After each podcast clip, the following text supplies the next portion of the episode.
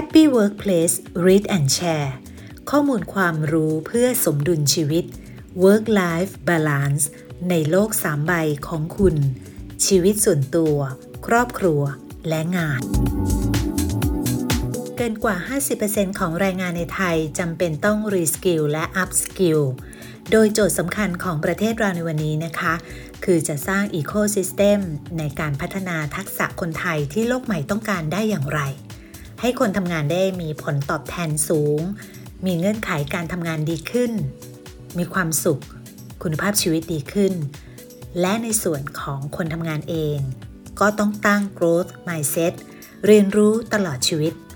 เพื่อเตรียมพร้อม reskill upskill ไม่ให้ตัวเองตกขบวนปลายปีที่ผ่านมานี้นะคะ TDRI ได้จัดงานสัมมนาสาธารณะประจำปี 2564 ค่ะ เป็นการรายงานผลวิจัยด้านต่างๆ ที่ TDRI ทำงานมาตลอดปีนะคะหนึ่งในงานวิจัยที่มีผลต่อชีวิตของคนทำงานที่กำลังเผชิญหน้า อยู่กับความเปลี่ยนแปลงอย่างที่ไม่เคยเกิดขึ้นมาก่อน การเปลี่ยนแปลงที่มาพร้อมกับโรคระบาดแห่งศตวรรษค่ะ งานวิจัยของ TDI ชิ้นนี้เป็นผลงานของดรสวรัตน์รัตนคำฟู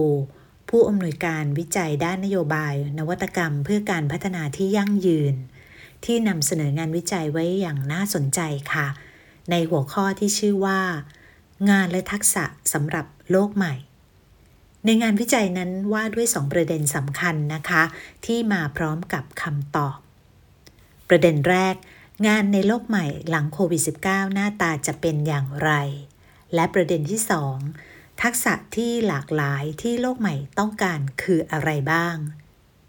Happy Workplace Read and Share ใน EP นี้ ขออนุญาตนำงานวิจัยชิ้นนี้มาแชร์ให้ฟังกันค่ะ ดรสวรัตผู้วิจัยได้สะท้อนผ่านประโยคสำคัญที่ว่า เราไม่อาจเพิกเฉยต่อโลกตรงหน้าเราที่เปลี่ยนแปลงไปค่ะ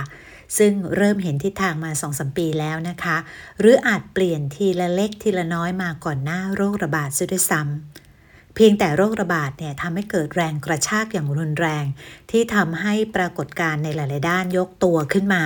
ให้เราเห็นอย่างเด่นชัดมากขึ้น และในวันนี้นะคะ ถ้าใครตั้งคำถามกับตัวเองได้เร็วกว่าคนอื่น และเรียกร้องตัวเองให้ปรับตัวได้เร็วกว่าคนอื่น คนนั้นก็จะได้เปรียบ หรือถึงขนาดว่าจะอยู่รอดต่อไปได้ค่ะ ผู้วิจัยได้สรุปว่าโลกหลังโควิด -19 นี่นะคะ จะเป็นโลกของเศรษฐกิจ 3 ด้านค่ะ นั่นก็คือเศรษฐกิจดิจิทัล เศรษฐกิจใส่ใจ และเศรษฐกิจสีเขียว ซึ่งจริงๆ แล้วเศรษฐกิจเหล่านี้เนี่ยเกิดมาก่อนเกิดโควิด -19 นะคะ แต่เมื่อเกิดโควิด -19 แล้วเนี่ยยิ่งกระตุ้นให้เศรษฐกิจเหล่านี้เติบโตมากยิ่งขึ้นค่ะ มาดูที่โลกเศรษฐกิจดิจิทัลกันก่อนนะคะ เราคุ้นชินกับโลกนี้มานับ 10 ปีแล้วนะคะ มีการพัฒนาต่อยอดมาเรื่อยๆ จนทุกวันนี้เนี่ย อุปกรณ์มือถือ หรือว่าแท็บเล็ตกลายเป็นอวัยวะหนึ่งของคนเราไปแล้วค่ะ งานวิจัยได้ระบุว่า เพราะโรคระบาดทำให้พฤติกรรมของเราเปลี่ยนไปมากยิ่งขึ้นนะคะ เราทำงานที่บ้านมากขึ้น เราทำธุรกรรมออนไลน์มากขึ้น แค่หยิบมือถือขึ้นมาเนี่ยทุกอย่างก็เรียบร้อยหลายธุรกิจหันมาปรับโมเดลเป็นออนไลน์มากขึ้นค่ะ จนกลายเป็นอุตสาหกรรมที่เติบโตแบบก้าวกระโดดสำหรับโลกเศรษฐกิจใส่ใจนะคะ ด้วยโรคระบาดเนี่ยทำให้ผู้คนใส่ใจต่อสุขภาพกายมากขึ้น และในทางอ้อม ผู้คนได้รับผลกระทบจากโรคระบาด แทรกซึมเข้าไปในวิถีชีวิต ในการงาน ในการเงิน ก็ยิ่งทำให้สุขภาพใจนั้นย่ำแย่อย่างมากด้วยค่ะ เกิดปรากฏการณ์การฆ่าตัวตายของผู้คนในสังคม ที่หาทางออกไม่ได้จำนวนมากนะคะ ผู้คนจึงหันมาสนใจการดูแลสุขภาพ ทั้งกาย ใจควบคู่กันไป ผู้วิจัยได้ประเมินว่าธุรกิจที่ซบเซาไปในช่วงการระบาดหนักของโควิด -19 เช่นพวกสปาหรือว่าฟิตเนสเนี่ยจะค่อยๆฟื้นตัวขึ้น และก็ไปได้ดีในอนาคตค่ะ มาที่โลกเศรษฐกิจสีเขียวนะคะ คนตื่นตัวกับสิ่งแวดล้อมมากขึ้นค่ะ เพราะว่ารับรู้ถึงผลกระทบต่อสุขภาพ ตัวอย่างที่ชัดเจนก็คือ ปัญหาฝุ่น PM 2.5 หรือว่าเรื่องของไมโครพลาสติก และก็พลังงานฟอสซิล ที่กำลังทำให้โลกของเราร้อนขึ้น ร้อนขึ้นเรื่อยๆ เป็นตัวอย่างที่ใกล้ตัวที่สุดนะคะ ธุรกิจสีเขียวก็จะเติบโตนับจากนี้ค่ะ และจะเติบโตในอัตราเร่งไม่ว่าจะเป็นธุรกิจรถยนต์ไฟฟ้า หรือว่าธุรกิจพลังงานทางเลือก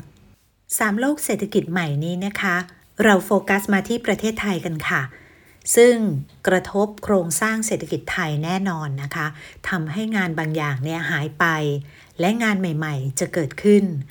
คนทำงานเองเนี่ยจำเป็นต้องมีทักษะใหม่ๆ เพื่อรับกับโลกที่เปลี่ยนแปลงค่ะกลไกของภาครัฐเองก็ต้องหนุนให้คนไทย ยกระดับทักษะให้สูงขึ้น เพื่อให้มีงานทำอย่างยั่งยืนแล้วก็สร้างรายได้ที่ดี ในบทความหลากหลายนะคะ ได้พูดถึงโลกเศรษฐกิจใหม่เหล่านี้ โดยบอกว่า โลกที่คนทำงานน่าจะปรับตัวได้ลำบากที่สุด ก็คือโลกเศรษฐกิจสีเขียว และโลกเศรษฐกิจดิจิทัลค่ะ ในครั้งหนึ่งนะคะ ไทยเราเนี่ยเคยตั้งเป้าว่าจะเป็นดีทรอยต์แห่งเอเชีย เป็นศูนย์กลางการผลิตชิ้นส่วนรถยนต์ ผลิตรถยนต์ที่ขับเคลื่อนด้วยพลังงานแบบดั้งเดิม แต่ปัจจุบันเรื่องนี้น่าจะเป็นกรณีตัวอย่างที่ชัดเจนนะคะ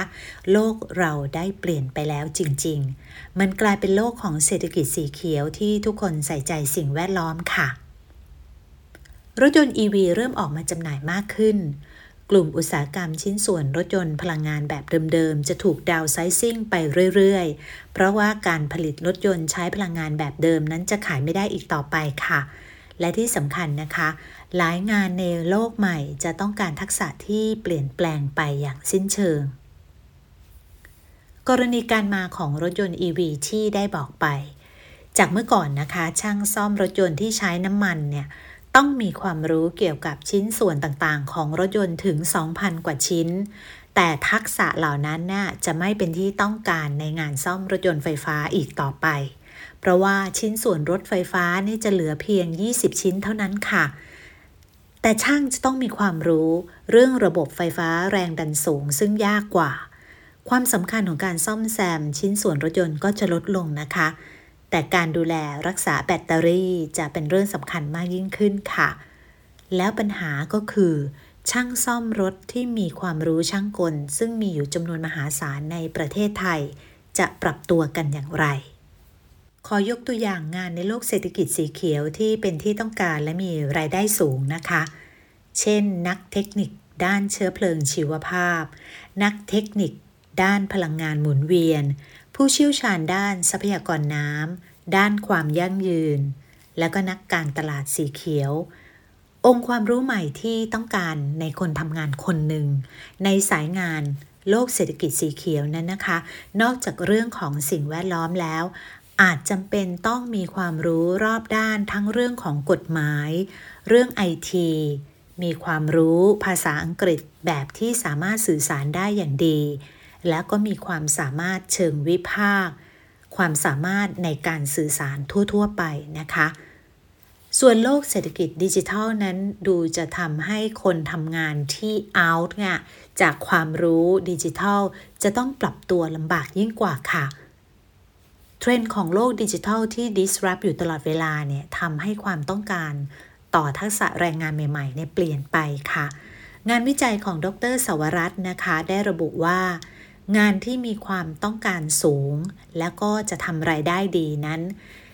งานก็จะต้องยิ่งต้องการทักษะที่หลากหลาย แล้วก็ซับซ้อนมากยิ่งขึ้นค่ะ ตัวอย่างอาชีพในโลกเศรษฐกิจดิจิทัลนะคะ ก็เช่น ผู้เชี่ยวชาญด้าน AI นักวิทยาศาสตร์ข้อมูล วิศวกรข้อมูล Big Data Developer นักพัฒนาเทคโนโลยีวิเคราะห์ และจัดการข้อมูลธุรกิจ ผู้เชี่ยวชาญความปลอดภัยไซเบอร์ ทักษะที่จะต้องการของกลุ่มงานเหล่านี้นะคะ คือความรู้ด้านความปลอดภัยไอทีความรู้เกี่ยวกับไอทีขั้นสูง ความรู้ด้านระบบเครือข่ายคอมพิวเตอร์ และที่สำคัญก็คือภาษาอังกฤษค่ะ ซึ่งปัจจุบันนี้นะคะ มีคนไทยจำนวนไม่มากนักนะคะ ที่สามารถประกอบอาชีพในสายงานเหล่านี้ได้ ที่มีอยู่เนี่ยก็จำเป็นต้องปรับตัวอย่างรุนแรงมาก เพื่อให้ทันกับความต้องการของตลาดงานในโลกใหม่ค่ะ ในส่วนของโลกเศรษฐกิจใส่ใจนะคะ คนทำงานน่าจะปรับตัวเข้าสู่การทำงานในโลกนี้ได้ง่ายกว่าค่ะ เพราะเป็นทักษะที่เรามีอยู่แล้ว ไม่จำเป็นต้องไปหาความรู้ เป็น specialist แบบ 2 โลกเศรษฐกิจที่กล่าวข้างต้นนะคะ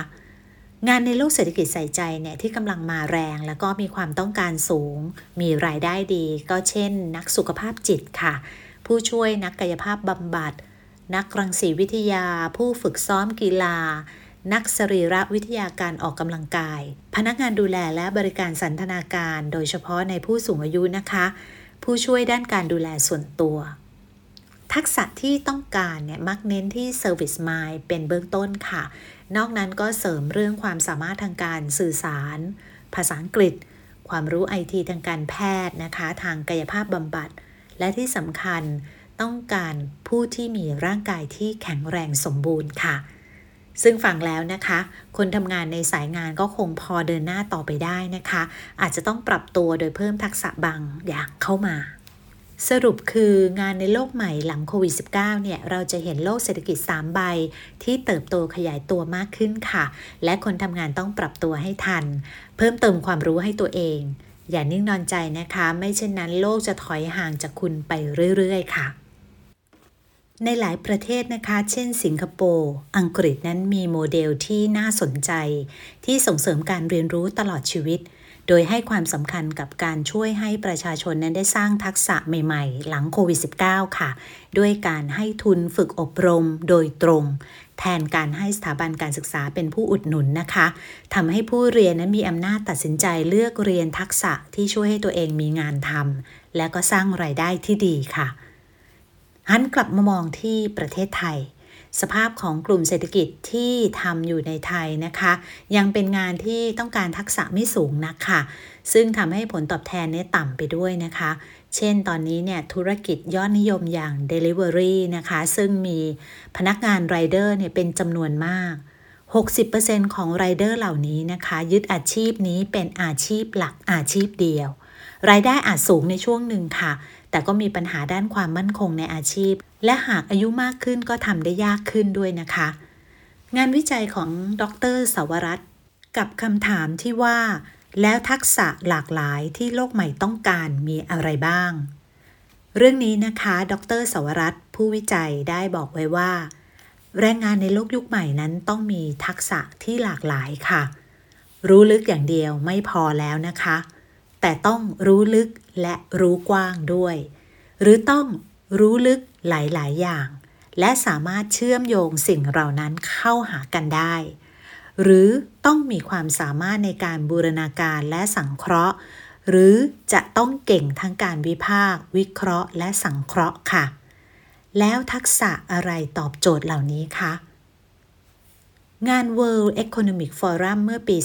2020 นะคะ ได้เสนอข้อมูล 4 กลุ่มทักษะที่เป็นที่ต้องการภายในปี 2025 หรือในอีก 3 ปีข้างหน้านี้เอาไว้นะคะ โดยเป็นข้อมูลที่ได้จากการสัมภาษณ์ CEO จากทั่วโลก มาดูกันค่ะว่ามีอะไรบ้าง กลุ่มทักษะแรกนะคะ คือทักษะการแก้ปัญหาค่ะ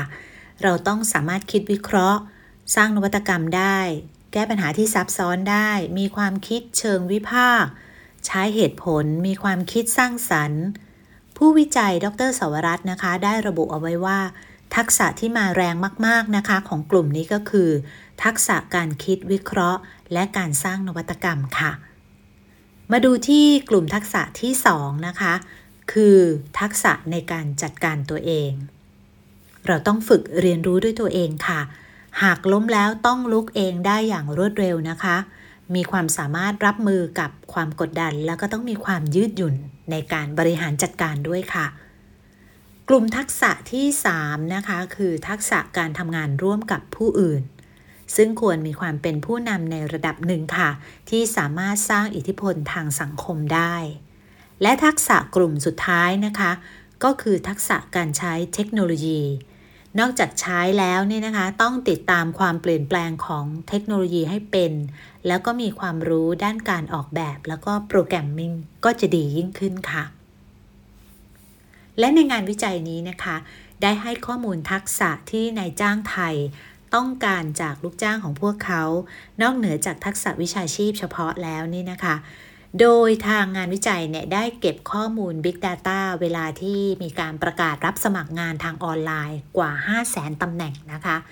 ทักษะเหล่านั้นเนี่ยได้ข้อสรุปมาแล้วค่ะว่า ภายหลังจะเกิดโควิดเนี่ยทักษะที่ต้องการมาก ๆ ได้แก่ ทักษะภาษาอังกฤษ ทักษะดิจิทัล และทักษะการคิดเชิงวิพากษ์เราพูดคำนี้บ่อยนะคะ นั่นก็คือเรื่องของ critical thinking ค่ะ นอกเหนือจากทักษะเหล่านี้แล้วนะคะ ก็จะมี soft skill ต่างๆ ที่นายจ้างอยากได้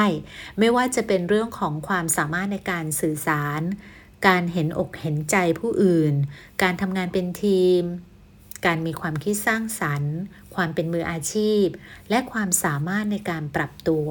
โดยเฉพาะทักษะทางภาษาอังกฤษนั้นนะคะ นายจ้างไทยต้องการมาก ๆ เลยค่ะ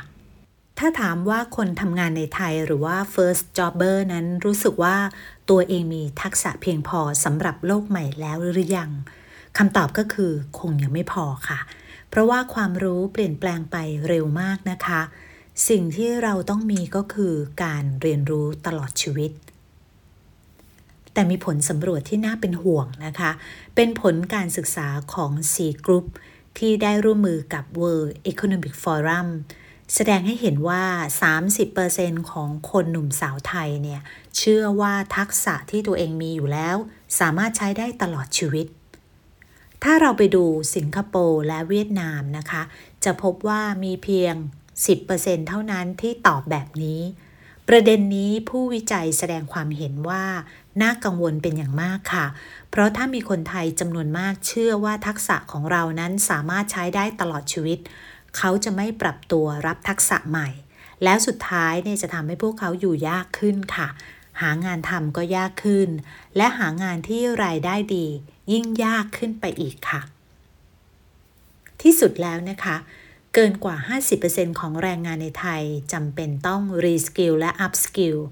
โดยโจทย์สำคัญของประเทศเราในวันนี้ค่ะ คือจะสร้าง ecosystem ในการพัฒนาทักษะคนไทย ที่โลกใหม่ต้องการได้อย่างไร ให้คนทำงานนั้นได้รับผลตอบแทนสูง มีเงื่อนไขการทำงานดีขึ้น มีความสุข คุณภาพชีวิตดีขึ้น และในส่วนของคนทำงานเองก็ต้องตั้ง growth mindset เรียนรู้ตลอดชีวิต เพื่อเตรียมพร้อม reskill upskill ให้ตัวเองไม่ตกขบวนค่ะ ขอบคุณข้อมูลจากสถาบันวิจัยเพื่อการพัฒนาประเทศไทย หรือ TDRI สำนักข่าวอิศรา สำนักข่าว The Standard สำนักข่าว 101 World ขอขอบคุณสำนักสนับสนุนสุขภาวะองค์กร สสส และมูลนิธิสถาบันพัฒนาการเรียนรู้ ผู้สนับสนุนรายการภายใต้โครงการ ศูนย์สื่อสาร และประสานงาน ภาคีเครือข่ายสุขภาวะองค์กร พบกับ Happy Workplace Read and Share ใน EP หน้านะคะสำหรับวันนี้ สวัสดีค่ะ